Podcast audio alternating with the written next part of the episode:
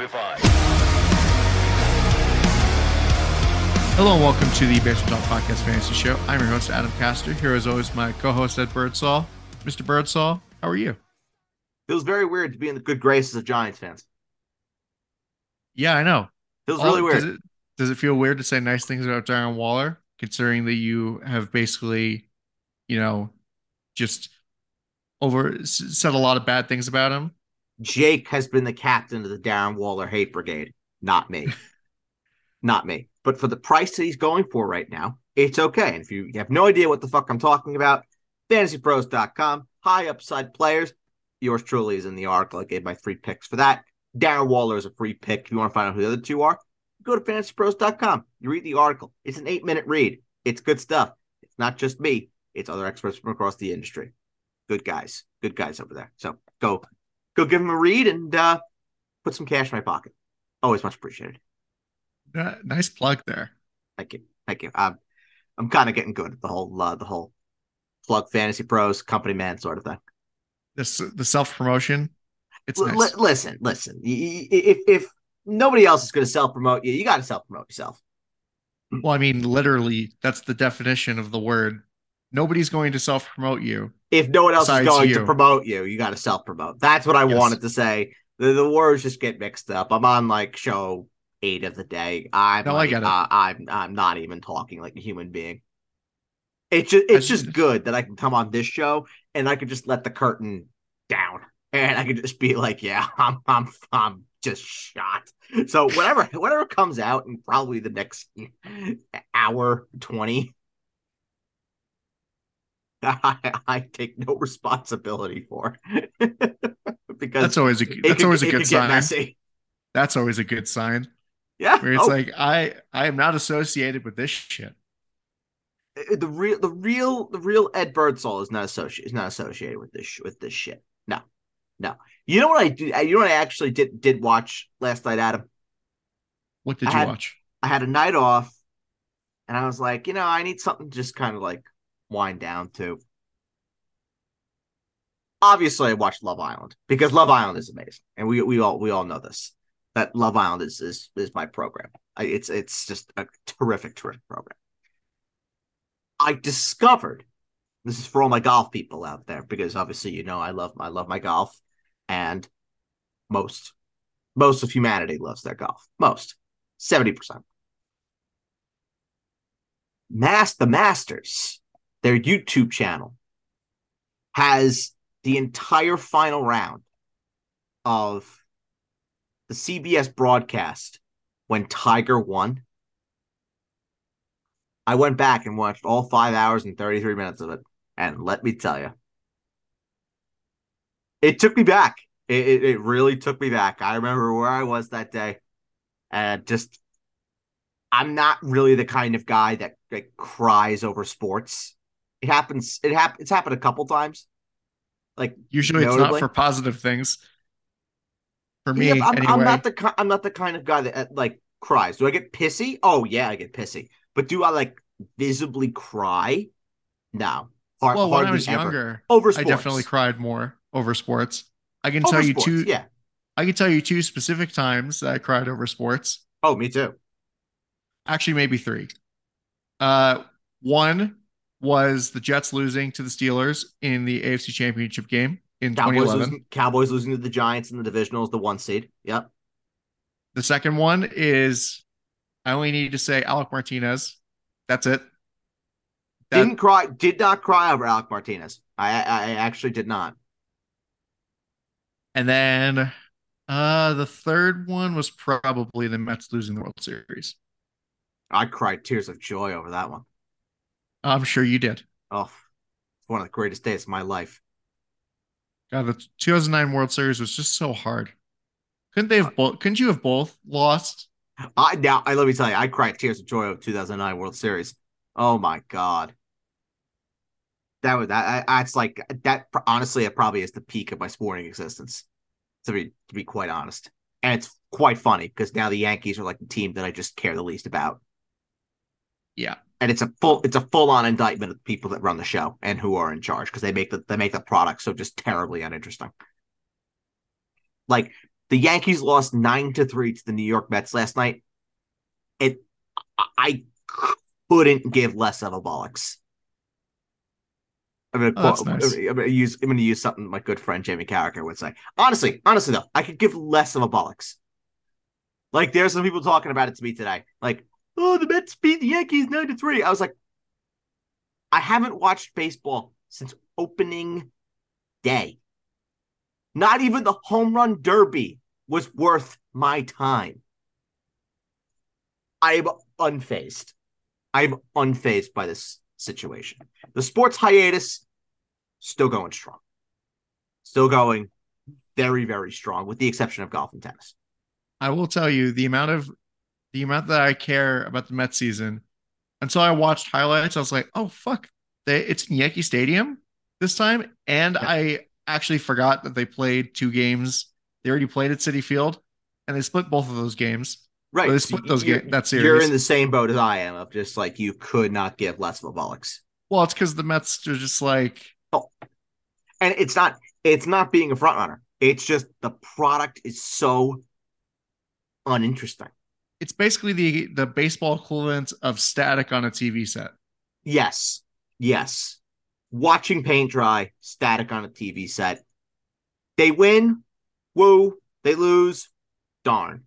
Like I just don't have, and, maybe this is me getting older too. Like I, I, I- I don't, I don't know, but I just don't have the same emotional investment as ba- in baseball as I do with like basketball with the Knicks, as hockey with the Rangers, soccer with, of course, the mighty Arsenal, great team, and of course football with with the Cowboys. I mean, of course, I do this for a living, so I would hope I would be as upbeat and enthusiastic about about football. But I, I also just love, I love football. I love soccer. I love hockey. I love basketball.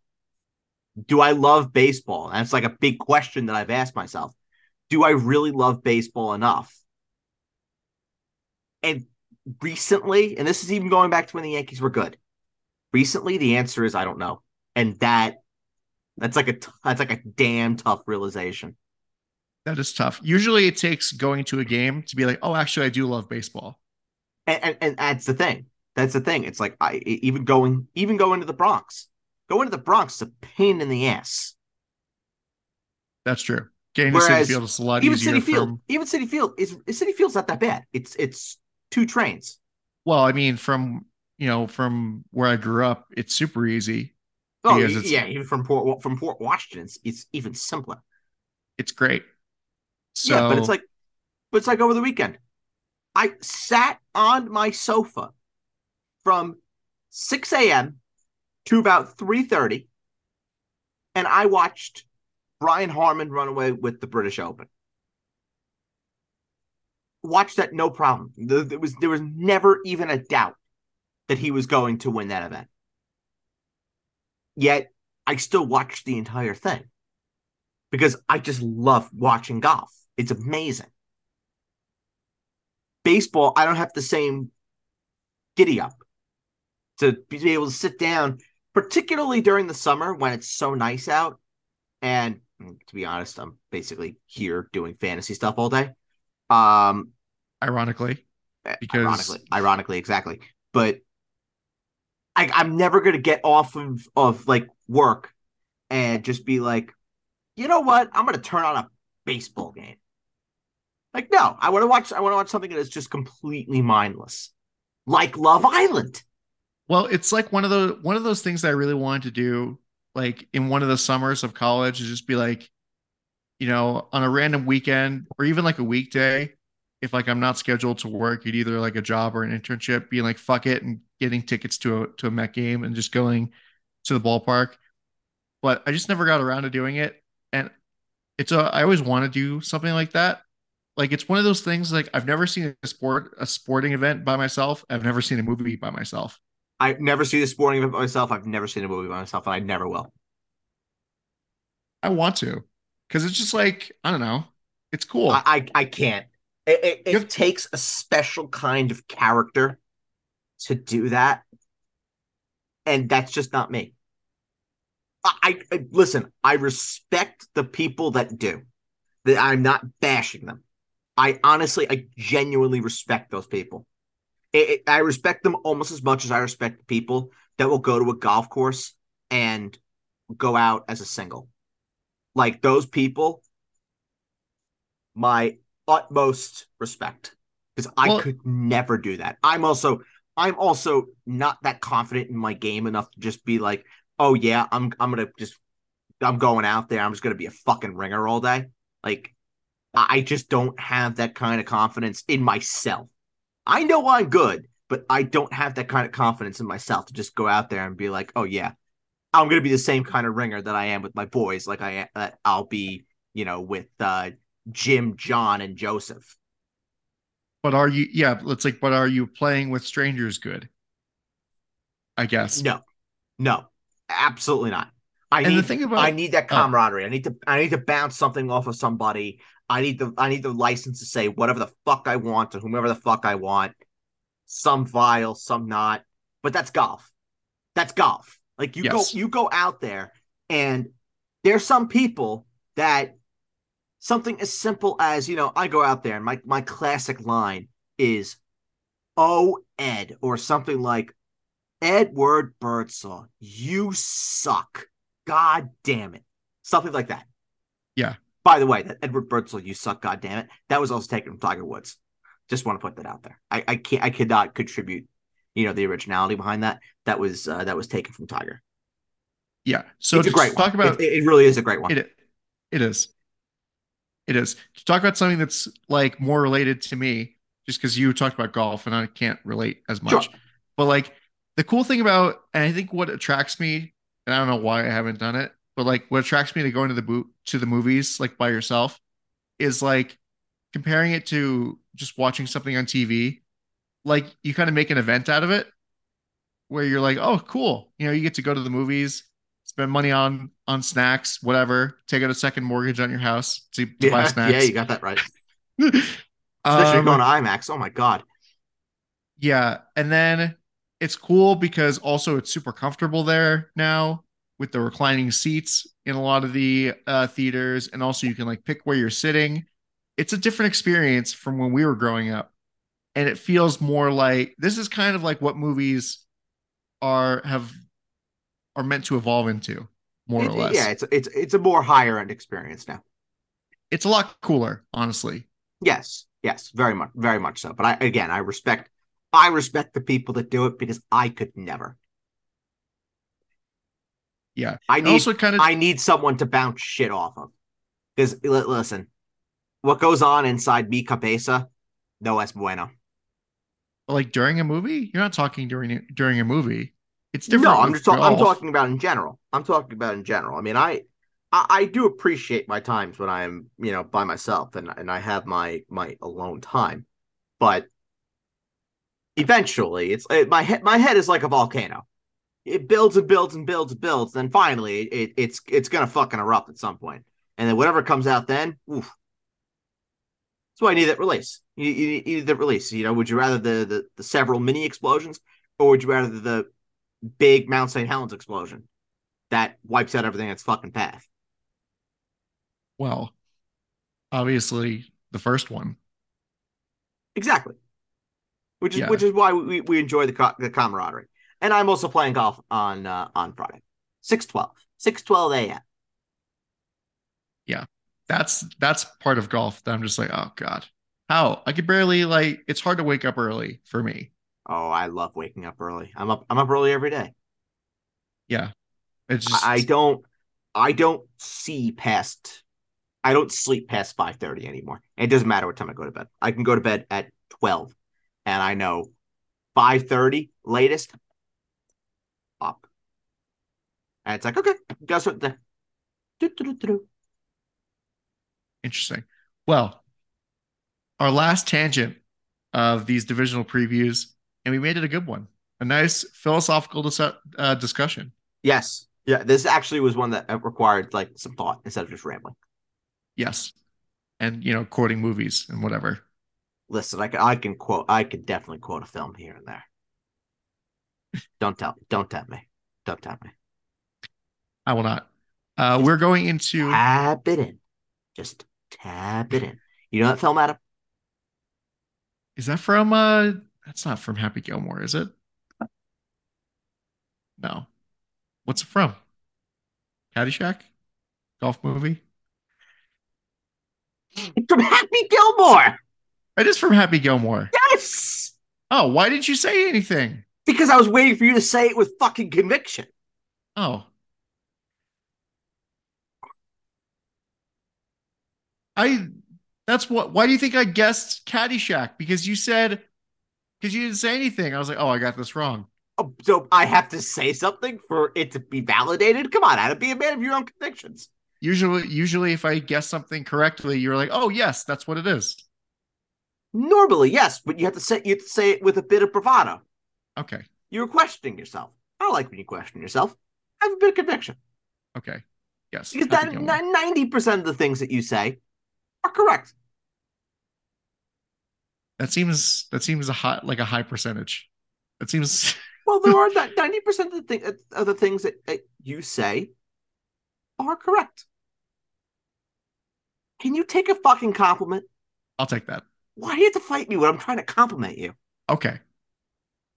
I love Happy Gilmore though. It's uh Happy Gilmore is a great movie. Awesome, awesome. Go Hot when you're take. home. Hot Don't take. you want to go home? hot take. And I'm not I'm not an Adam Sandler guy. This has been much discussed on this podcast. I do not want this to be a tangent. We have a lot to get to in this is already gonna be like an hour and a half podcast, and I'm like dreading it. Um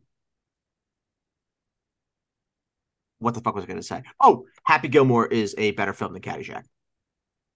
Extremely hot take, I know, but Really? Well, it- yes, really, I it's a hot I take. I think so. I don't think it's a hot take, but I think there are a I lot of people, a lot of people right now who are just turning off this podcast because because of what I just said. okay.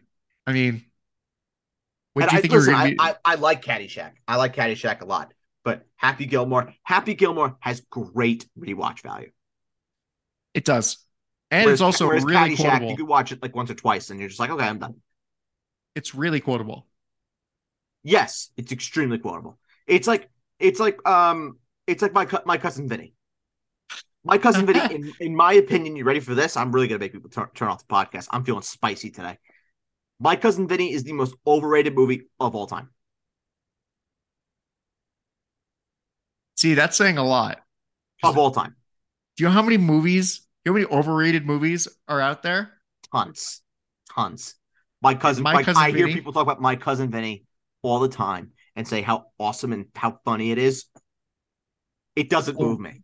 Really, what they're remembering is like the last court scene of, of the movie because that's the best part of the movie. Sure, sure, and that's a fair take. But in terms of the entire the entire film, it's like it, it's a solid five out of ten film. You know, it's a great movie that is in like my top 20, maybe even top 15 Office Space. Oh, we've talked about this. Yeah, We've, talked. we've Office talked about Space this. is a Yes, it's- great it- movie. It's, it's a great take. I don't know if I would. I don't know if I would put it in my top twenty necessarily, but top forty films. Yeah, yeah. We Adam. We need to get to the. We need to get to the football. But I'm giving you this proposition. Proposition right now. Next week, we are going to do a basement talk podcast, and you are going. We are going to do a top 20 films list for both of us. oh, fuck. That's all Okay. the podcast is going to be. I'm very excited for this. That's it. No sports. So if anybody's looking for a sports podcast on Basement Talk Podcast this week, you're not getting it. Just top, top 20 films between the two of us, and we could just go. Oh, this is going to be fun. I'm excited. Yep. So get get your list together. Jake and I, Jake and I are doing uh, a mailbag that'll be out for you over the weekend, and then Jake and I, I think there was a plan to do rankings debates next week. I don't think we're going to do it because I don't know if Jake's ranks are 100 percent ready to go. Um, we will be doing like a top, you know, 10 show, Jake and I, and then Adam, we will do our top 20 films on on BTP. Peak summer content. So get get your list together. Will do. Get your list together, and I will I will provide a challenge for myself. Okay, Okay. Ready for this? Yes. Everyone knows my top five. Well, my new top five with Shawshank, Godfather Part Two, Oppenheimer, Godfather Part One, and uh, Gone with the Wind. Yes. Wait, what about Nope. Casablanca? Oh, I didn't Cas- oh, fuck. Casablanca's in over, over Gone with the Wind. But those six films, those six films right there, Yep. I cannot put in my list Well, then, I mean, I get it. because I talk about them all the time, and and everyone's just gonna know. So Six, basically, five, four, three, two, one for me. so basically, you're doing a top 26, more or Yeah. less. Yeah, but not with. But those films are not in it. Yes. Those films are not in it. I take I take them out. So it's a Okay. top twenty. It's a top twenty without my top six. So it's a best. It's my, it's a best of the rest for me. Best of the rest. Okay. Well, I'm just gonna go full full throttle. Of course, of course, because we we don't we don't know your top twenty film top twenty films. I talk about my top twenty films at least once every two weeks on this podcast. Honestly, I don't even. I I have to think about like what order they're in. I know what exactly, what movies. which is which is why you have exactly less than a week to to figure it out. But you have a whole weekend where you can sit on your thoughts. yes. All right. Well, All right, can we get to news and notes, please? yes, because Oh God, lot. so long. Well, we have a plan for BTP next week. So all the all the, all the cinephiles out there, BTP. Very exciting stuff. I know this is like the worst podcast to pick to really go off topic because I, I a lot literally, of I was sitting there saying to myself, like, "Fuck me." Here we are going on the biggest tangent of all time, and this is probably the most jam packed podcast that we have. Like, fuck. Yeah, I mean, it's not because of the NFC South. I'll tell you that for for uh, certain. It's yeah, because thank, of the well, news. well, thank thank God because it's also the most bland division of all time. Yeah, uh, really, what you're here for is this news and notes. And Yeah. Starting Well, off, Well, NFC, NFC South too is there. There are some Yeah. interesting pieces in the NFC South, and a lot of a lot of question marks. I think people will have. yes. Um, okay. So first off, the big news: Saquon Barkley signing for one year, 11 mil. Interesting contract decision. Kind of back to square one, almost. I just I just love how they have the running back meeting for you know trying to reset the value the market, uh, trying to get running backs paid more, and then what does Saquon Barkley do? He signs a one year deal with worth eleven million dollars when he could just sign his franchise tag worth ten point one. Oh wow, you held out over nine hundred thousand dollars, Saquon. What a fucking warrior! That- that- Well, see, this is like this. This is where I go to war with Giants fans because they're they're like, oh, oh, our savior, Saquon Barkley, he's back. what did what, what did he do? I mean, I mean- yes, yes, you'll have Saquon Barkley when he when he runs for 17 carries and 75 yards and gets stuffed by the Dallas Cowboys offensive line in week one, uh, defensive line in week one. But he held out for over nine hundred thousand dollars. Are we kidding? And he only got one year. yeah, Like, you're gonna. it- we're gonna do the prove- he's same thing next. deal. It's gonna be the same thing next year. Literally. I- honestly, I think the Giants are just gonna. I, I think they let him walk. That's what that's what it says to me. That they that they have no interest in signing him to a long term deal, and they'll be like, "All right, we'll use you. We'll use you for one more year. We'll run you into the fucking ground, and then when you're looking for another deal next year, we'll let you walk as a free agent." That's what it says to me. It's just so shitty what's going on with running backs in the NFL. it's it's it's it's a devalued position. It's a quarter it's a quarterback league, and you can't afford to pay everybody, unfortunately. But I mean, y- yeah. I, I listen. I'm not. I'm not going to disagree. It's literally like, well, I mean, I guess the only the best example I can think of in another sport is like probably first baseman in baseball. Sure. In a way. In a way. But like, can you imagine if the NHL was like, you know what, defenseman, fuck them. Like, we're just gonna not sign big name defenseman because Oh, it's it, know- it's it's different between the between you know the NFL. There's 53 men on a roster, whereas the NHL you have 25. So you could afford, and and I I get it. You know the NFL. There's a lot more money in the NFL than there is in, in, in the National Hockey League. The National Hockey League salary cap was set at 86 million, which is and the less than NFL Justin salary cap Herbert's is like going 100. in It's one like year. 160. Justin Herbert's going to make 100 million, Right. and and Right. it's more it's more than the NHL's entire salary cap. Bingo. Um, just finishing up on Barkley really quick. He doesn't move for me in in my ranks. I have Barkley right now as my eighth player overall. He doesn't move. But what I will say is if you have him in Dynasty, I think this is an unbelievable time to get the hell out on Barkley. That's what I was going to ask. You know he's like- you know he's going to be there. There's no doubts anymore about a holdout. I think this is an ex- if there is ever a time to get out on Saquon Barkley in a dynasty league, I think this is the time to do it. Well, the crazy thing is, I mean, everybody else knows that too. So depending on your league, on your other league managers, why like they they trade a haul for Saquon Barkley, and they probably know that he he's going to be gone after a year. They'll be stuck That- with the same situation. I disagree. I, I disagree. I, I think that there are people that just are looking at Saquon Barkley and they're and they're saying, okay, he's gonna be he's gonna be there. You have a team that's looking to win this year. They could give a shit about what they're what they're giving up because they're gonna see Saquon Barkley, and if it's an opportunity to win this year and it's a one year sort of sprint to try and get yourself there in a dynasty league, you I, I stand by I stand by this. I don't want to talk uh, too much about uh, Barkley. There's a lot of things to get to and then a lot of rapid fire news and notes that I want to talk about too. Um, there is no bigger triumph than winning in a dynasty league. A, a thousand percent.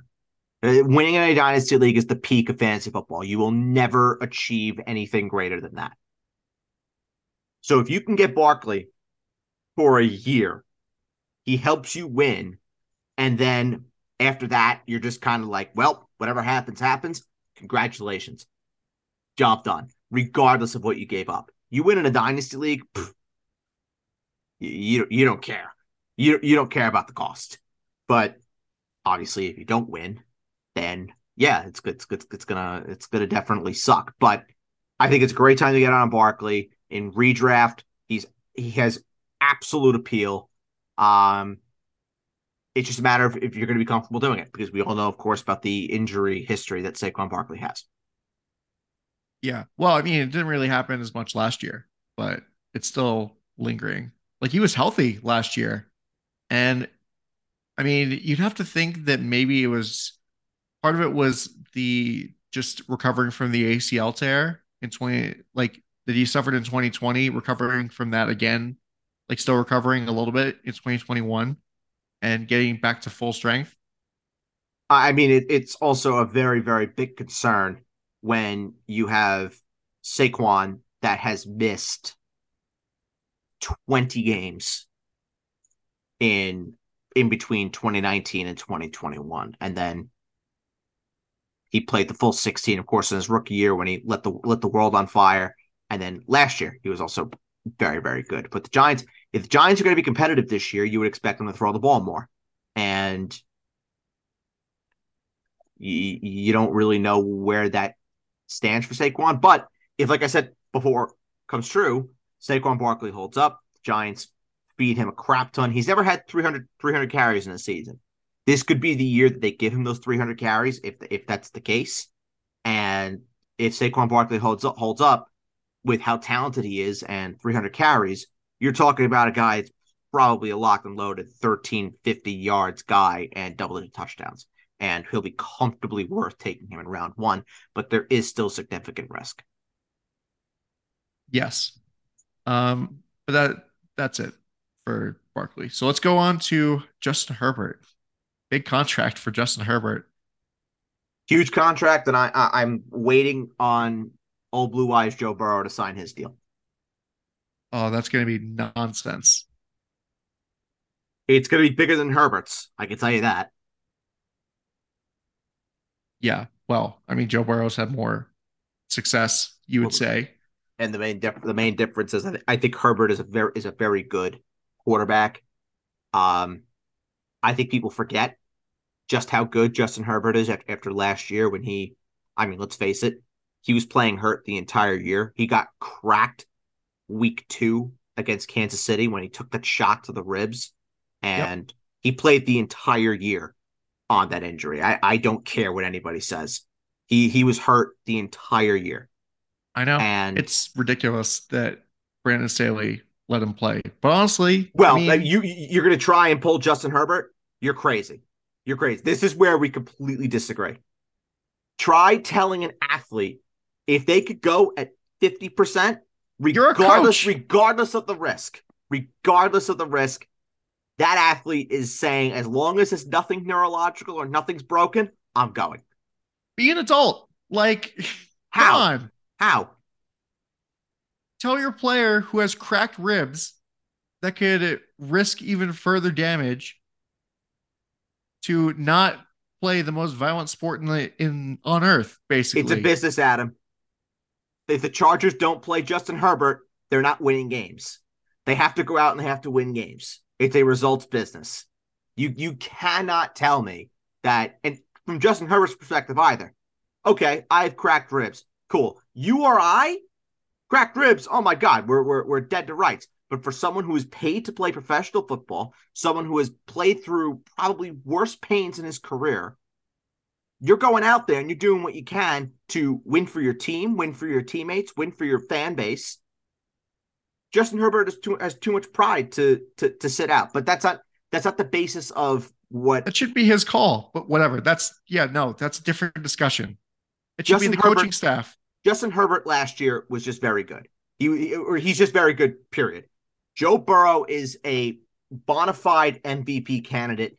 He's going to win an MVP within the next two to three years, and probably a Super Bowl as well. J- Joe Burrow is is oh blue eyes is incredible. But what it means for fantasy, just be Justin Herbert's locked in. If you have in Dynasty, congratulations. Um, doesn't move anything in my ranks for Herbert. It's my QB six.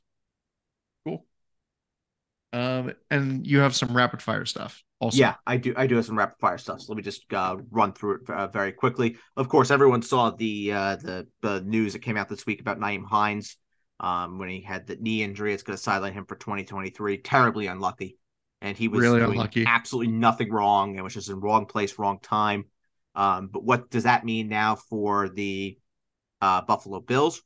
I think James Cook could see an increase in in some receiving work, which would be very, very good for him. Obviously, now he's got to contend with Damien Harris there, but if we all know Damien Harris not really much a pass catching running back, so if James Cook can really seize on this opportunity and get an increased amount of, of touches in terms of receptions, he could be viable as as a as a nifty little flex option for you in your PPR leagues. Uh, let's see here. Jimmy Garoppolo did pass his physical, and he will have no restrictions in training camp. Good news for the Raiders. Zay Flowers is making a very early good impression with the Baltimore Ravens. Uh, someone that I like a lot. Um, someone's got to pan out for the Ravens receiving corps. Rashod Bateman is number one right now, but there's no doubt, given the injury history that Rashod Bateman has, that Zay Flowers could potentially become that guy for the Baltimore Ravens. Stop me if you've heard this one before. Michael Thomas, uh, he feels really good, and that is according to Saints general manager Mickey Loomis. Uh, yeah, no, absolutely not, never. Um, let's see here. Oh, Kadarius Toney. Go ahead. I saw I saw your tweet actually when you're like, I'm not falling for this again. Under, Nope, under Nope, that video nope, of Mickey fuck Loomis. That. Fuck that. Uh, Kadarius Toney, he will be out for the majority of the preseason. Andy Reid is hopeful that he will be ready to go for the Thursday night opener, Week One against the Detroit Lions. This is this this this is just what Kadarius Toney does. He just is hurt all the time. It's kind of me saying that I'm if he's hurt already, it's not gonna get better throughout the season. Not just me, even though I like Kadarius Toney and I think he's got a real shot at, at you know having a nice little season. I, I can't take the risk, especially where he's probably gonna end up uh going in your drafts. Uh, let's see here. Um, da, da, da, we talked about Justin Herbert. Jonathan Taylor was placed on the pop that's resulting from his arthroscopic right ankle surgery that he underwent in January. Uh, he should be ready to go for the start of the regular season. Uh, Trevon Diggs signed a five year deal with the Dallas Cowboys. Love that. Big time. Uh, Nick Bosa will not practice without a new deal. Brock Purdy has been cleared for training camp. This is very good news uh, because he's still recovering from the Tommy John surgery that he have that he had. Well, the UCL surgery that he had. It was a partially torn UCL. Um, what we'll be on a pitch? They, we'll be on a pitch count though. So do we, we know that it was if it was Tommy John or not? It was a partially torn UCL. No, but like the surgery, just to repair uh, it. No, I'm I'm I'm not a doctor. You're more the doctor than I am. Um, I okay. Partially torn UCL. I don't know what that sort of surgery would be, but I would assume if it's anything with the UCL, I would assume that it's some sort of Tommy John. Yeah, maybe like that's a careful. Well, that's a careful, not medically suited to make some sort of assumption assumption that it was some sort of Tommy John, but he did have surgery on the UCL. That's that is fact. Uh, Justin Jefferson and the Vikings have held contract talks. Uh, Zack Martin did not report a training camp for the Cowboys. He's unhappy with his contract and wants that deal restructured. Hey, the fucking man, please. Uh, Jameson Williams dealing with a leg injury. That's awesome. Uh, he'll have six weeks to heal. So we definitely we definitely know that. Uh, Cole oh, Kmet signed a four-year extension with the Chicago Bears. Four years, fifty million dollars. Thirty-two million of that is guaranteed. Paid like a top ten tight end. So hopefully he gets he gets some more looks, but we shall see. Bryce Young was announced as the Panthers QB1 by head coach Frank Reich, which is great news. Uh, Tony Pollard is being eased back into the flow of things. He also did say that he is ready to handle whatever workload the Cowboys are going to throw at him.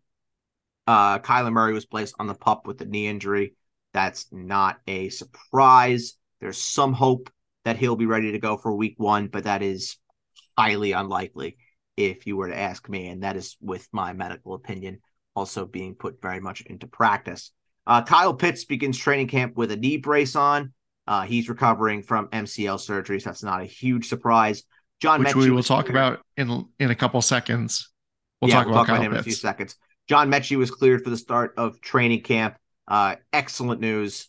Um, and it was he's also been coming off of a hamstring as well. But obviously, um, with all that John Metchie has gone through, uh, it's gonna be awesome to see him on an NFL field this season. Uh, Jordan Love, it's going to take about half a season for the Packers to evaluate Jordan Love and see what they have in him. So at least he's probably guaranteed about eight or nine games as starter. And then where they go from there, if Jordan Love is not good, is anybody's guess. Uh, Andrew Thomas signed a massive extension with the New York Giants, five years, $117.5 million, with 67 million of that guaranteed. They have the blind side of Daniel Jones protected for the long term. Sam LaPorta is seeing as many reps as humanly possible in um in camp with the Detroit Lions. He's been seen with the first team, second team, and the third team uh, as they try and get him up to speed. Should have a clear crack at the opening day lineup for the Detroit Lions. Aaron Rodgers signed a two-year deal with the New York Jets, a reworked two-year deal, which sees him take a pay cut of around $35 million, which is wowza. Uh, he does not need $35 million, but I mean, good for him for being a team player and, and taking that pay cut. Uh, Gardner Minshew did take the first team reps on day one of Colts camp. So Anthony Richardson, oh boy, uh, he did well, operate with the second team. Yeah. So I have a question about the Jordan Love thing. What are they going to do if they if after half a season they're like, oh, we're, oh, we're fucked? You're gonna put in Sean, Sean Clifford? Like, what are we doing? Legitimately, no idea. They don't have a veteran backup on their team. They could just decide to flat out tank and then hope they can get Caleb Williams. It would be the most classic Packers thing of all time. Oh, I have a you you, you want to see this party trick I have? It's called have a fran- have a, a franchise quarterback every year for the past 50 years. Yep. Yep. Uh, Trey Lance did get the first crack at being the starter with the 49ers ones. So take that for what you will. Uh, Tee Higgins was spotted at practice Wednesday for the start of Bengals camp. He's entering the final year of his deal. Tee Higgins in a contract year playing for his cash. Just saying. Uh, and then let's see, is there anything else here before I want to get to the big thing? No, there's not. Okay. So um, Nick Sirianni, uh, the Eagles head coach, said the Philadelphia Eagles are going to operate with a running back committee to start the season. It is going to feature D'Andre Swift, Rashaad Penny, and Kenny Gainwell, with your sprinkling of Boston Scott when they inevitably, inevitably play the New York Giants and he scores one or two or three touchdowns. What a motley crew of uh, running backs. Very much so. Um, in short, because we haven't even gotten to the divisional previews yet, in short, there is not a single Eagles running back that I want to go and invest in. Simple. I don't want yeah. to invest in any of them. It's going to take an injury. And the problem is, is that Rashaad Penny has as equal of a chance of being injured as D'Andre Swift does. And D'Andre Swift has an equal chance of being injured as Rashaad Penny does. So which one are you going to gamble on being healthy? I have no idea. I don't want to find out. And quite honestly, at the price that you're going to be paying, to potentially land D'Andre Swift, which let me just look at the ADP for him on Fantasy Pros. He's going at round seven, which isn't terrible. But looking at the guys that are around him and Rachaad White, Isaiah Pacheco, David Montgomery, I'd rather take a chance on all of them over D'Andre Swift. Guys with clear roles and should get clear, consistent touches. Whereas D'Andre Swift, who the hell knows what he's going to end up getting. So you might as well just hold on to Kenny Gainwell because at least he'll get consistent work. And then when the inevitable injuries happen, then you have a guy there that honestly, can work he, out. Honestly, he might be the best value of the bunch. Kenny Gainwell right now, if I could find him, he's going 176th overall. Kenny Gainwell, that's awesome. Like that, that I think is probably worth it. But now, you know what happens with his ADP. Um, now that this news is out that he's going to be a part of a three-headed monster, he might rise a little bit. Um, but who who the hell knows? But yeah, that's it for the uh for the you know rapid fire news and notes. Let's uh let's get into the uh into the the, the previews because wow, this is getting long. It sure is. All right, the Atlanta Falcons. Starting off with them, starting off with quarterback, it's going to be Desmond Ridder, You'd think. It's uh, it's gonna be. So I mean, you're not really investing in in Desmond Ridder in fantasy. only in Superflex. Only in yeah. Superflex. But I what I will say is the options that he has at his disposal with Bijan, Drake London, and Kyle Pitts, the main options, they make him appealing in in, in Superflex. But out, outside of that, no, not even not even the deepest 14 team leagues would I would I really go after Desmond Ridder. Yeah, he just needs to develop more honestly, Just heading into this year. Just needs to well, play. Yeah. He's, he's too much. He's way too much of an unknown. But does he does he have upside with the with the guys that he has at his disposal? Sure, he does. I'm not saying that he doesn't, but they're just other there are other guys that I think are are are more appealing than uh, than Ridder. I'd rather take the chance on a Brock Purdy than I would on on Ridder. Well, yeah, if you can if you can tell me that Brock Purdy's playing week one, even if he's not playing week one, say say Purdy's out until week three, I, would rather take Purdy. Still, I guess so. Yeah, I would, because at least Brock Purdy is you know proven proven value, better offense. I agree. He has something that Desmond Ridder doesn't, and and that thing I got two words for you: Kyle Shanahan. Yeah. All right. Well, that's easy. So another easy position group to go over. It's Bijan Robinson, the running back. I mean, I love him. I love him. He, my bold prediction for him was that he's going to be the RB one. And I'm still sticking by it. My RB three, but I would not totally count out Tyler Allgeier because I mean, man, the guy had a thousand yard season last year, and he's just about to be steamrolled by Bijan Robinson. It sucks, but what I will say is if you know you do take Bijan Robinson in the first round of your drafts, very important you have Tyler Allgeier there because he is a clear handcuff to Bijan Robinson. I think he can get the job done if, God forbid, something were to happen to Bijan Robinson, even though the drop off is probably going to be fairly significant because, well, Bijan is Bijan. But is Allgeier a terrible option if something were to happen to Bijan? No, no, he's not. But Bijan is just generational, as we've talked about at nauseum uh, on on this podcast. Love Bijan, drafted in the first round with supreme confidence. Yes, how do you disrespect BYU legend Tyler Allgeier? I'm giving him credit. Anyway, I whatever. Uh, yeah, he he's it does it does suck for Allgeier because he did show flashes last year, and he had the quietest thousand yard season of all time. Yeah, and he was great in college. Um, the little that I saw of him when after I moved here, um, I only went to one game, but I saw a little bit of him on TV. But he was, yeah, he's good. He has potential, and yeah, it kind of sucks, but he could be a pretty solid handcuff. Um, for Bijan, he's a must-have. He's a must-have if you draft Bijan. Yep, absolutely. All right. Uh the interesting thing about the Falcons is outside of quarterback, obviously, a lot of the position groups are just very top heavy, where it's like there's like one guy really that to talk about at each position.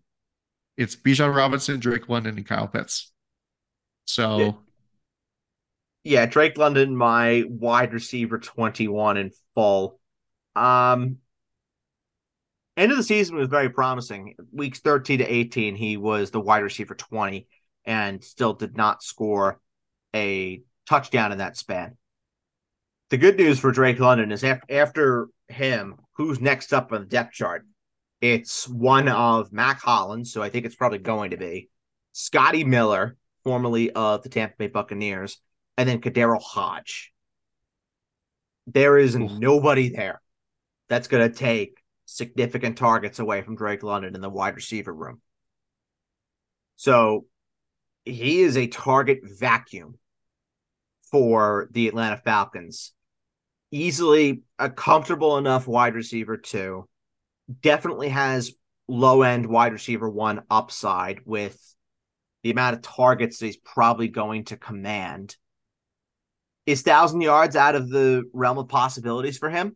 No, it's not. He just needs to have the consistent quarterback play. And if you look at the the teams that are in the NFC South, it's going to be a common theme that we're going to talk about for all these receivers. Outside of Marshon Lattimore, there really isn't that true dominant shutdown corner in this division. And and yeah, he's got maybe he has one in his own team in in, in AJ Terrell.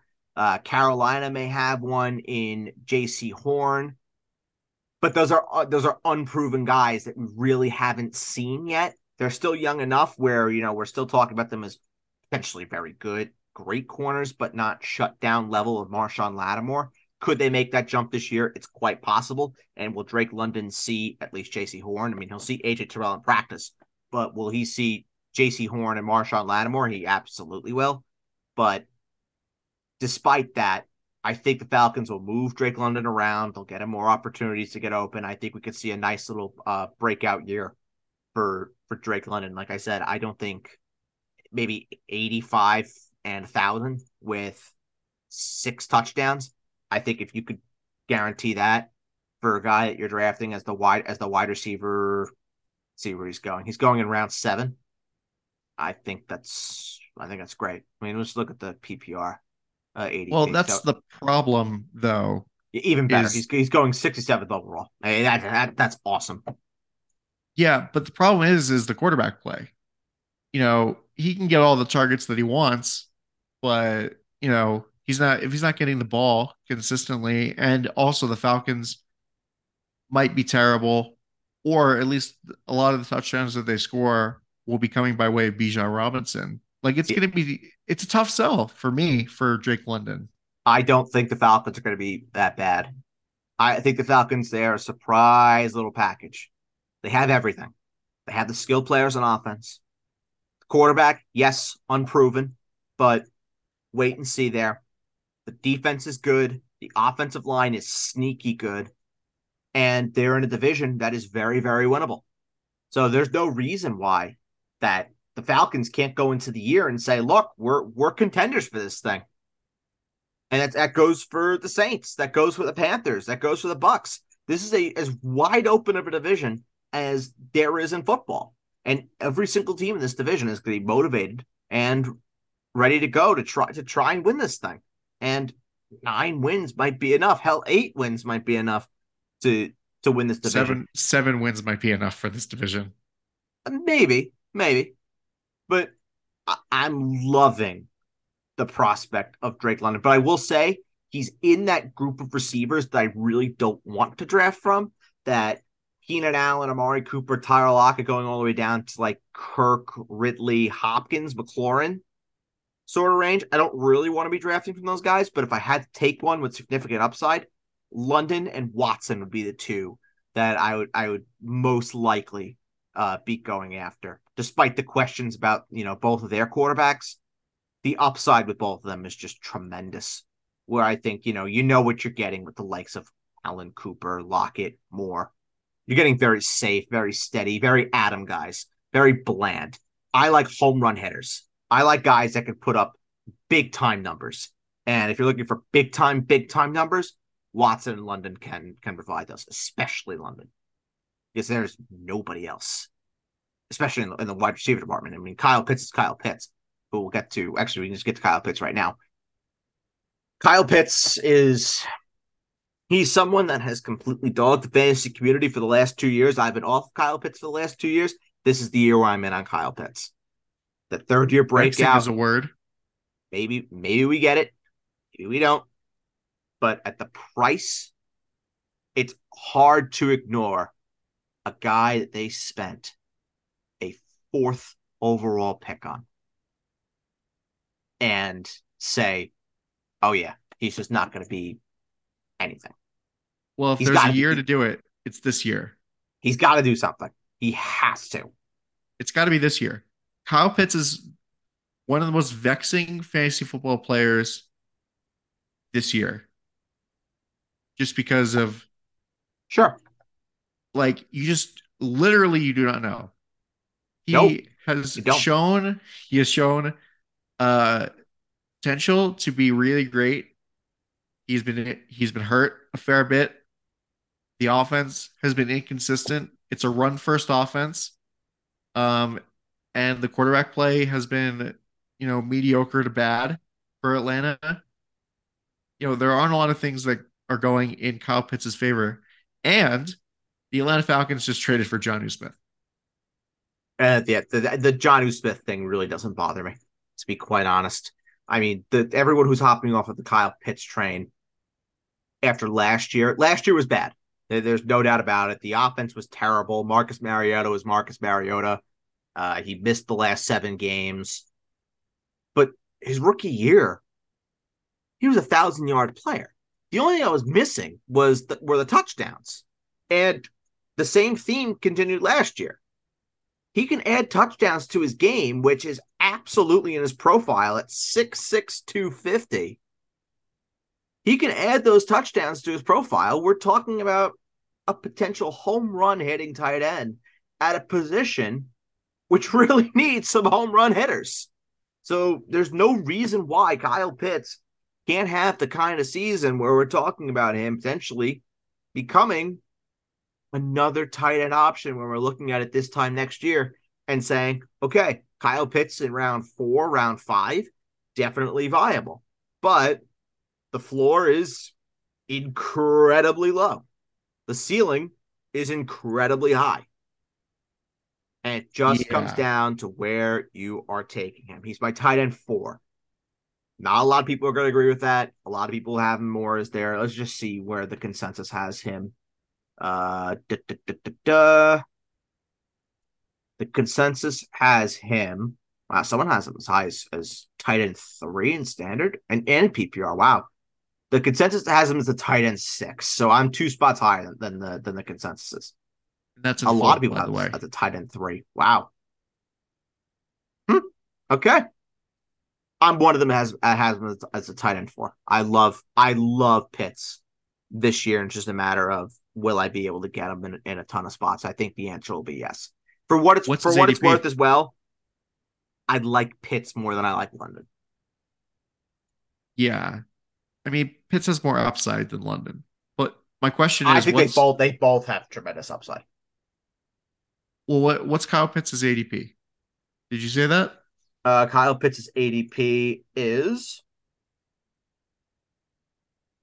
65th overall. 65th overall. So like round five, round, Round six, seven.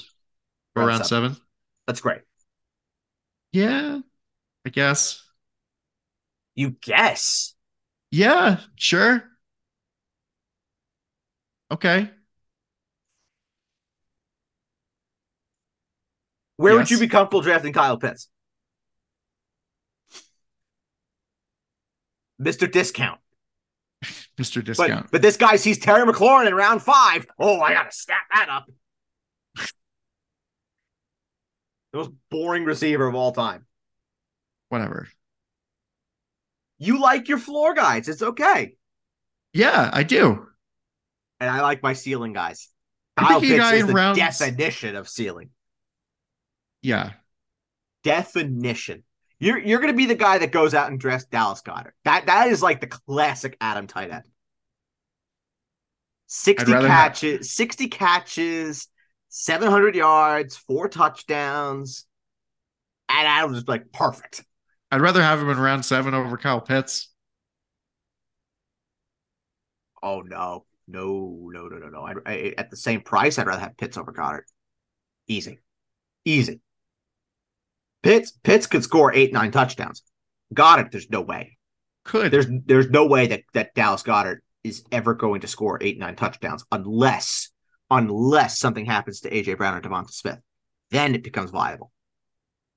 But you're bank you're banking on it on on an injury for Dallas Goedert to even come close to that number. He's been he's been a four five three four three touchdown guy every year. Dallas Goedert.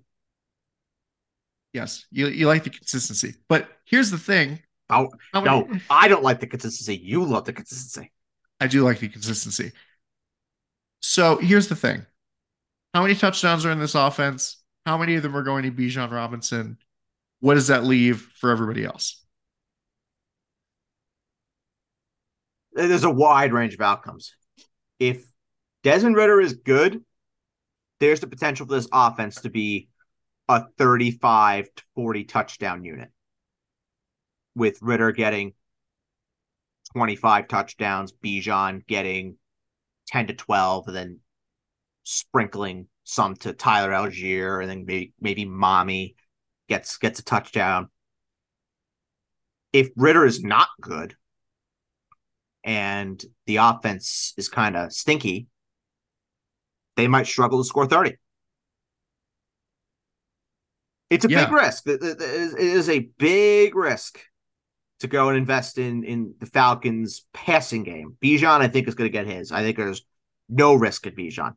But It's yeah, it's not an anti-Falcons thing. You're taking a huge, huge risk in round seven. Come on. see, I, but I don't think it's a huge risk. I really don't. How Pitts is. It is. No, it's not. It's round seven. You just said It's round seven. It's risky to go and invest at if you're if if it's round five, that's risky. That's incredibly risky. And the price, I mean, we're still we're still about a month away from drafts being in full swing. People still haven't gotten really into the swing of fantasy. ADP still has to adjust. If we get to a point where Kyle Pitts is pushing round high end round six, low end low part of round five, same thing with Drake London then I will say that's a risk. But around seven, that uh, to me, that's not a risk. To me, the risk zone is one to five. That is where I would love to avoid risk if humanly possible. Outside of that, you want to take your swings, go for it. Yeah. It's either for tight ends, it's like either get one of the top guys or just wait until the double digit rounds and find somebody. I see. I disagree. I, I completely disagree. I think that there is there is a middle gap where you don't need to be drive. You don't if you don't want to drive in your Ferrari F450 at Italia, you don't have to. But that doesn't mean you have to s- step down to your 1986 Toyota Avalon. You could still Well, I mean- drive. you could still drive around in a very very nice uh, Acura MDX. Yes, I know. Those, those are very nice cars. But they are. That's my point.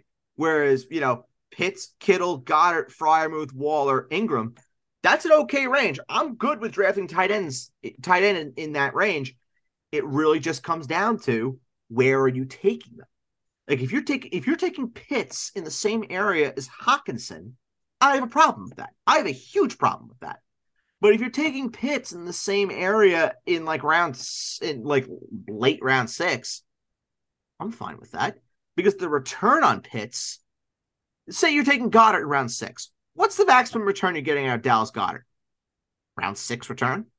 Maybe, maybe he gets you into round five. What's the maximum return of Kyle Pitts? He gives you round four, round three return. That's that that is just everything with fantasy football. That is that is fantasy in a nutshell. It, it's like the market. It's like investing in the stock market. Am I going to go for a penny stock that might only return? If I'm going to buy a thousand shares in a penny stock, am I going to be happy with a 10 cent return? Or am I looking to get two or three dollars at a thousand shares? That's the point that I'm trying to make. Is Goedert's nice if you're looking for safety. Goedert's really nice. I'm not saying that he's not. I like Goddard. But the home run swing is Pitts. yes. And that, as of now, where Pitts is going, I'm comfortable with taking that swing. And if it misses, I tried. And tight end is is a fine is a I shouldn't say fine is a shitty enough position where if it doesn't work, odds are there are other tight ends in that range that aren't working. Because the only two things in fantasy that are really guaranteed are Kelce being good and Andrews being good, especially at, at the tight end position at least. Outside of that, crapshoot. Anybody could be good, anybody could be bad. It's true. I yeah, it wh- whatever. It's just not for me. That's it. Okay. It's I'm not saying I'm not saying like my opinion is fact here. It's just it's not for me. I can't wait to see the tight ends that you draft. I can't wait. The most Adam picks of all time are coming, and I and they better be on the on the record. Well, they're not going to be. It's not going to be Kyle Pitts. No, but it'll probably be someone like David Njoku. No, it's probably no. It's Pat Freiermuth. How could you? How could you? How could you be on Pat Freiermuth? You you hate Kenny Pickett.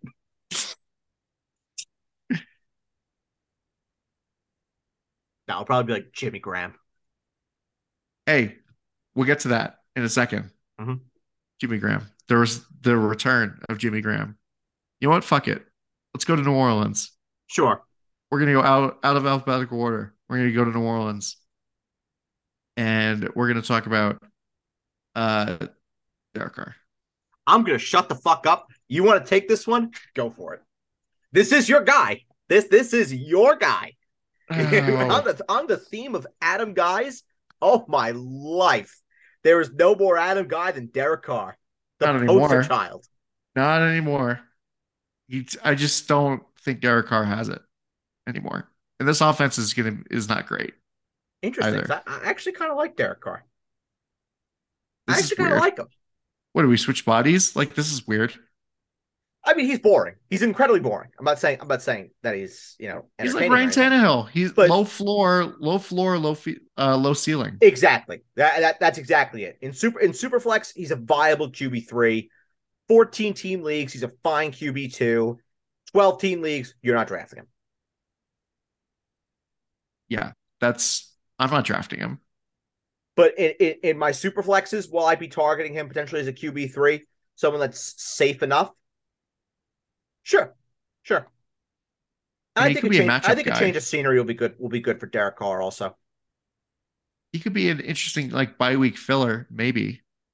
But Uh, QB's so deep though in, in ten and twelve team leagues. So deep. Like you could probably Yeah. find Russell Wilson, Jordan Love, Kenny Pickett, someone on the on the waiver wire that you can go and pick up and start over over settling for Derek Carr. it's yeah, it's not great. Even though he is going up against pretty bad defenses in his division. I just don't I don't like it for Carr. Granted, my Derek Carr thing was from like three years ago when he was good. Old hab- old habits die hard. Whatever. Anyway, so that's that. Um, we're not talking about your your guy on this team who also plays quarterback. Because Standing on the corner, Jameis Winston, New Orleans, Louisiana. Such a fine sight to see. It's another pick, my lord. Put it on the scoreboard. Oh, wait, it's a TD. that's fun. I love him. Uh I love him. He's awesome. so let's go and talk about the running backs. Uh what do you know about well, I guess Alvin Kamara didn't get what's what's the deal with that? Who the hell have I know? Um, I'm so we're just waiting for something. We're waiting for something. Um, if you're drafting a best ball, Alvin Kamara is worth the step. Because I would imagine if we were going to get a suspension, we would have heard it by now. I still think he will be suspended, but the fact that he hasn't been handed a suspension yet is interesting. I mean, it's almost August. Like either suspend him or don't suspend him. Put it this way if Alvin Kamara is not suspended for whatever reason, I'm not going to get into the logistics of it. Should he, shouldn't he? I think he will be. But if he's not, Alvin Kamara is a borderline RB2. Make a case to be a steady RB2 in PPR leagues. Well, that's the thing. He was healthy for a lot of last year. And yes, he, but I I think the difference now is look at look at what Josh Jacobs had last year in terms of catches with Derek Carr. Josh Jacobs very quietly the last two seasons has been very consistent in the receptions department. He had 50 53 and 54 catches respectively. We know Alvin Kamara when Alvin Kamara was Alvin Kamara at his peak, he was a PPR monster. I think Derek Carr, check down merchant, is great for Kamara in terms of getting him to space, letting him make plays, having him catch those passes, and it's a good boost to his PPR status. But the suspension looms. If he was not going to be suspended, I would like Kamara a whole lot more. But the two things working against him are, as Adam pointed out, the offense for the Saints is a little bit wonky, and then the suspension. I think he's going to go. I think he's going to be suspended, and that opens the door now for Jamaal Williams and Kendre Miller. Jamaal Williams, I think, would be the guy, but Kendre Miller, if he were to pop out and he were to potentially perform, that wouldn't surprise me because Kendre Miller is so talented. I mean, he carried carried TCU at times last year when when Max Duggan was just not it. They turned to Kendre Miller, and he was unbelievable. Can Kendre Miller be that for the Saints? He definitely can be. Will he get the opportunity to do so? That's another thing entirely. But it's a wait and see, definitely with Alvin Kamara. also noted BYU alum Jamaal Williams. Did you know that? Did you Yes, know that I did. Williams? Yes, I did. BYU? Ex Cougar. Yeah. Go Cougs. Ex Cougar. Go Cougs. Uh, just the the NFC South, just the home for BYU running backs, apparently, Indeed. even though there are only two of them at the moment in this division. But um, yeah, that's that. Honestly, at like we're at the position at the ADP, I'd rather have Jamaal Williams over Kamara, over Alvin Kamara. Well, if you're drafting best ball right now, Kamara would be the guy that I would go for. Are you well in best ball? Do you not? Do you draft? You don't draft. It's you do draft. Oh, you, you, do draft. draft. You, you, just don't set your lineups. Oh, it gotcha. just it just takes the best scores and, and fills and fills it in. Best ball, best ball Kamara is the play. But as of now, there's no suspension, and we are operating under the assumption that Kamara is playing. And if Kamara plays, Kamara is the RB one. I just get worried that with this tandem here, Jamaal Williams is the Thunder, Kamara is your Lightning, and maybe there's some touchdown downside for for Kamara. But as of now, Kamara's playing. All right. Well, next up, we you already talked about how you're not drafting Michael Thomas. So what's not? Nope, nope, nope, nope, nope, nope, nope, nope, nope. Nope. I urge everybody to read the high upside players column on Fantasy Pros. Urge, strongly urge, actually. Well, you don't talk about Michael Thomas. You talk about Chris Olave in that, yes. I assume. Yep. Love, love Chris Olave. One of the bold, one the one of the predictions. The first, it's like the first line that I put in there under Chris Olave. The bold, uh, it's like my bold prediction. Chris Olave is a first round fantasy pick next year. Wow. Mm-hmm. I love him. I love him. The guy, the guy is he's a star. He is a star. Draft if you could get him top end of round three.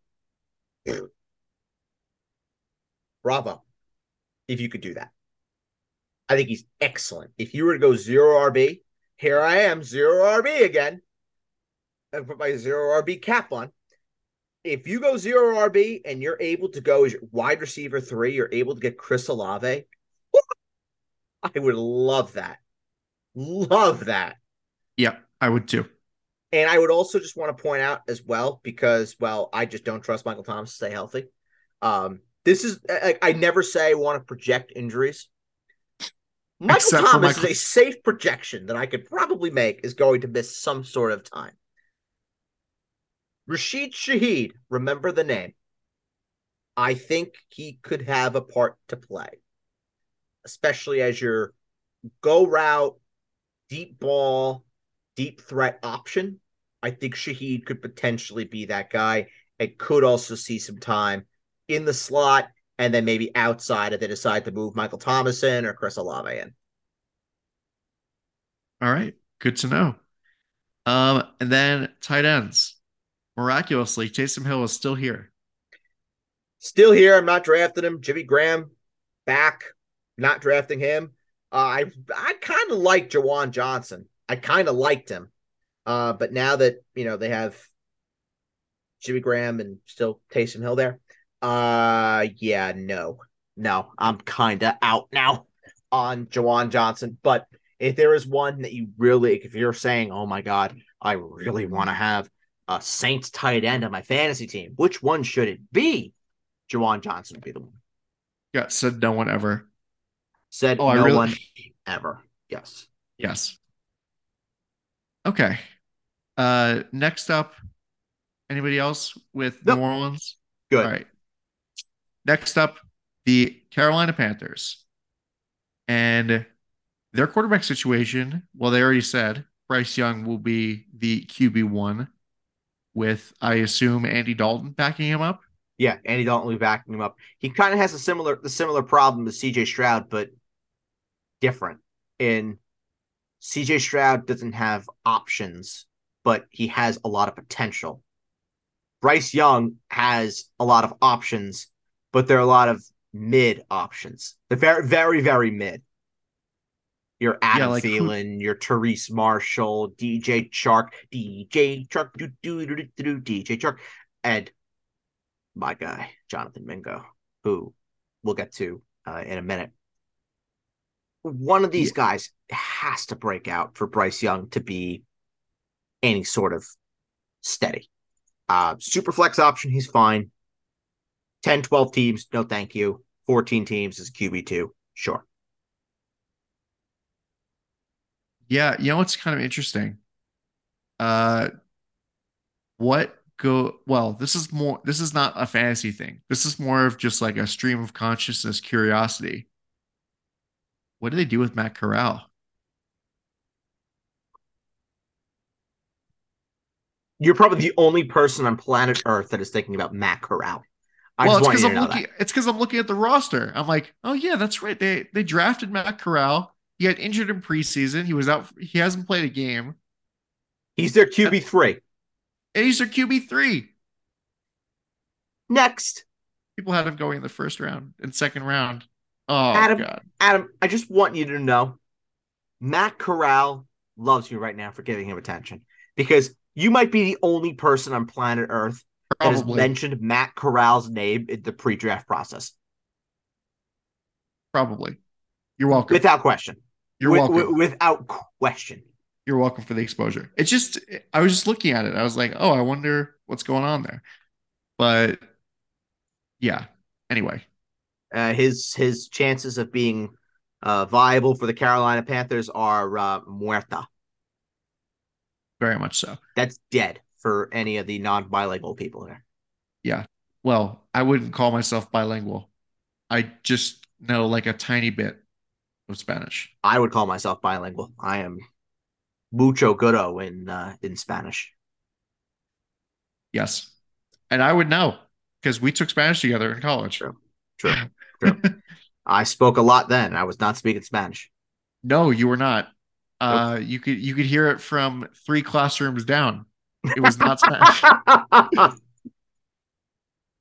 whoops. Yeah, whoops. Um, next up is Miles Sanders. Miles. Sanders is I just don't oh different team. I got burned by him a bit last year. The journey was horrifying uh, with Miles Sanders. I just don't I don't feel comfortable doing it again. He's awesome. He's awesome. Draft him. What? Draft him, draft him, draft him. Yes. Well, I mean, yes. he's like he's gonna get the ball a lot, but yeah. Volume. Most important thing in fantasy. Volume. He's gonna get it. He'll get you your 200 plus carries, probably get you over a thousand yards. The touchdowns might be a little underwhelming. That might be part of the problem with investing in Miles Sanders. And if anybody has the issue with Miles Sanders, it's probably because of that and the fact that well, Miles Sanders is still Miles Sanders, and he has a he has a tendency to be a little inconsistent, which is fine. It's a, it's a let it be fair, somebody else's problem. Argument. I'm let's I'm going to let somebody else draft Miles Sanders and have fun with that. All right, it could be me. That's cool. Okay, I'm, cool. I'm good with that.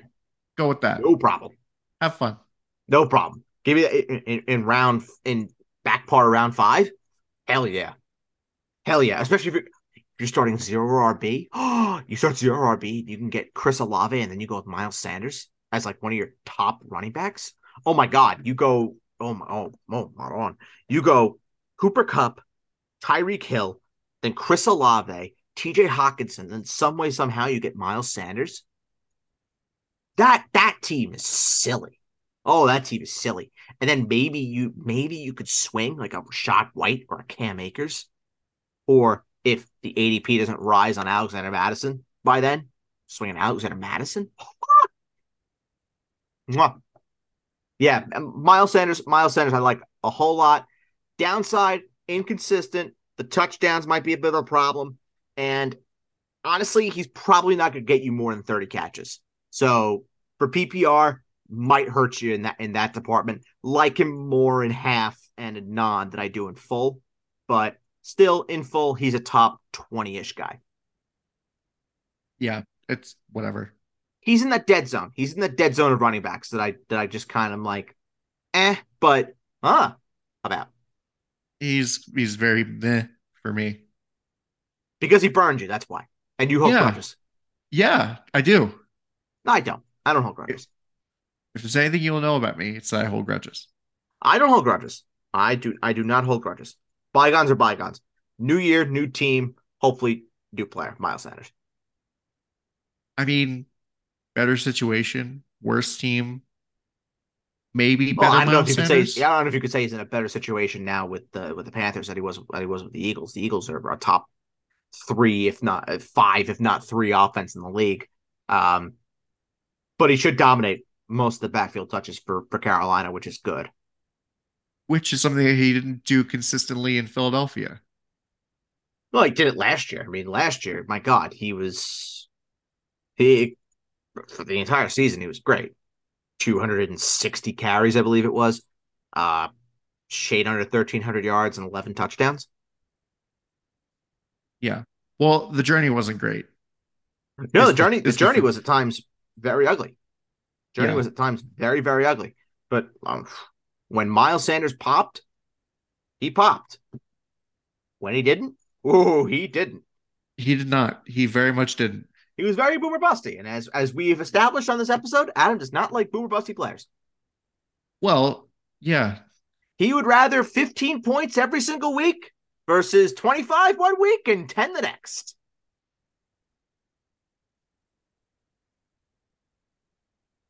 Consistency is nice.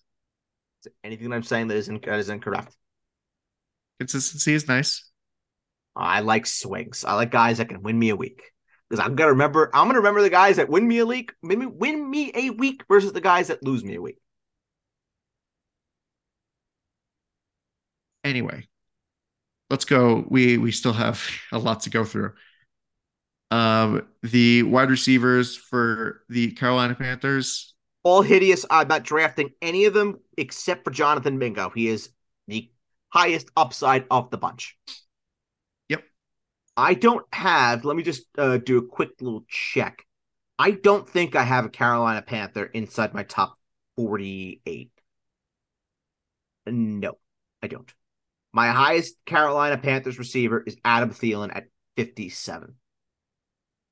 But then I have Chark at 59, and then I have Mingo at 61. That's not great. Yeah, no, no. I no, I want no part. Uh, and then lastly, is Hayden Hurst a guy I mean, he's, he- waivers? tight end. What's a tight end's best friend? You mean what's a what's, a young quarter- uh, quarterback's best friend? Sorry, I was looking Uh, at Marshall's uh, ADP. Uh, is, We're playing Jeopardy, actually, so you have to put the put, yeah, put the answer first. Yeah, uh, it's true. Thank you, Trebek. It, a young quarterback's best friend is his, is his tight end. So, is it possible that, that Hayden Hurst sees something? Yeah, absolutely. But am I willing to go take that chance? Not really. No. Yeah, me neither. The Panthers just feel like a big fat waste of time, with the exception of Miles Sanders. Uh, depending, maybe included. I don't know. Anyway, last but not least, the division champions, who who knows if they actually repeat, because this team looks a lot different than it did a year ago when we talked about them. And who retired Tom Brady? We thank you for your service in oh, Cowboys. retiring Tom Brady. We thank you for your service. Yeah. You know what? Everyone, everyone who says the Cowboys do nothing in the playoffs can hold me. Because guess what? How many of y'all have beaten Tom Brady in the playoffs? Huh? Huh? Ah. Yeah. Teams We that beat Tom Brady in the playoffs. I've seen four playoff victories in my lifetime. One of them was against Tom Brady. So, ha ha. I can say the exact same thing, It's glorious. plus like two Glorious. or maybe a couple. Yeah. Thank you great. Dallas Cowboys. Thank you, thank you, thank you. Thank you for your service in retiring Tom Brady because fuck that guy. Love Tom. Love Tom. He's got a new girlfriend now. She's quite attractive.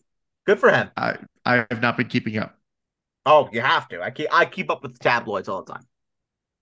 Yeah, I, I'll pass on that. She's she's great. She's great. I wish them nothing but the happiest of life together. Okay. Well, anyway, Baker Mayfield, Kyle Trask, John Wolford. No, no, and no. Those are your three quarterbacks. Not even Superflex. No, Have no, and that. no. Oh fuck. Very simple. No, no, and no. We can move on. Yes. The the fancy equivalent of just going, oh fuck. Uh death. Death. Not great. Uh, which is a shame because the rest of the offense is actually, you know, Appealing. has some good has some good pieces, Appealing. and you know they could, if only they just had consistent quarterback play. hmm Uh, yeah, let's go to Rachaad White at running back here. I love him. I love him. I don't know if the ceiling is extraordinarily high, but the floor might be in in, in full point PPR. Uh, I like him a lot. My RB twenty two, yeah, I could definitely get in on a price tag that is sitting right now in round six. I'm I'm good with that. Yeah, Unexciting. and I mean, though. very unexciting. if Baker Mayfield, if Baker if Baker Mayfield is the starter, and if he can be like 2020 Baker Mayfield, then this offense has potential, at Sure. least. Sure. But yeah, and I, I mean I like Rachaad White because I feel like they will, either, whether it's Baker Mayfield or Kyle Trask, I think they're still going to run the ball a fair amount. And now there's no Leonard Fournette there, so Well, they're gonna have to throw. The, they're gonna have to throw the ball, whether they whether they want to or not. They're gonna have to throw the ball. And no, I know. and they have the they have the options to do it. I mean, they're not going to just ignore Mike Evans and, and Chris Godwin. I mean, you're right. You're right. Hmm. But yeah, There there there's some major major streaks on the line for these Bucs receivers. Mike Evans, the thousand yard streak, he's gonna get it. Like Can you imagine some, just some way somehow, Mike Evans is gonna get a thousand yards. literally like- divine divine intervention is going to be like Mike Evans, you have a thousand yards. Congratulations. Well, he got it last year because he had two hundred and some odd yards in I the, know. in the last game of the season. But hey, he got it. That's all that matters. Straight um, out of Madden. That's what that was.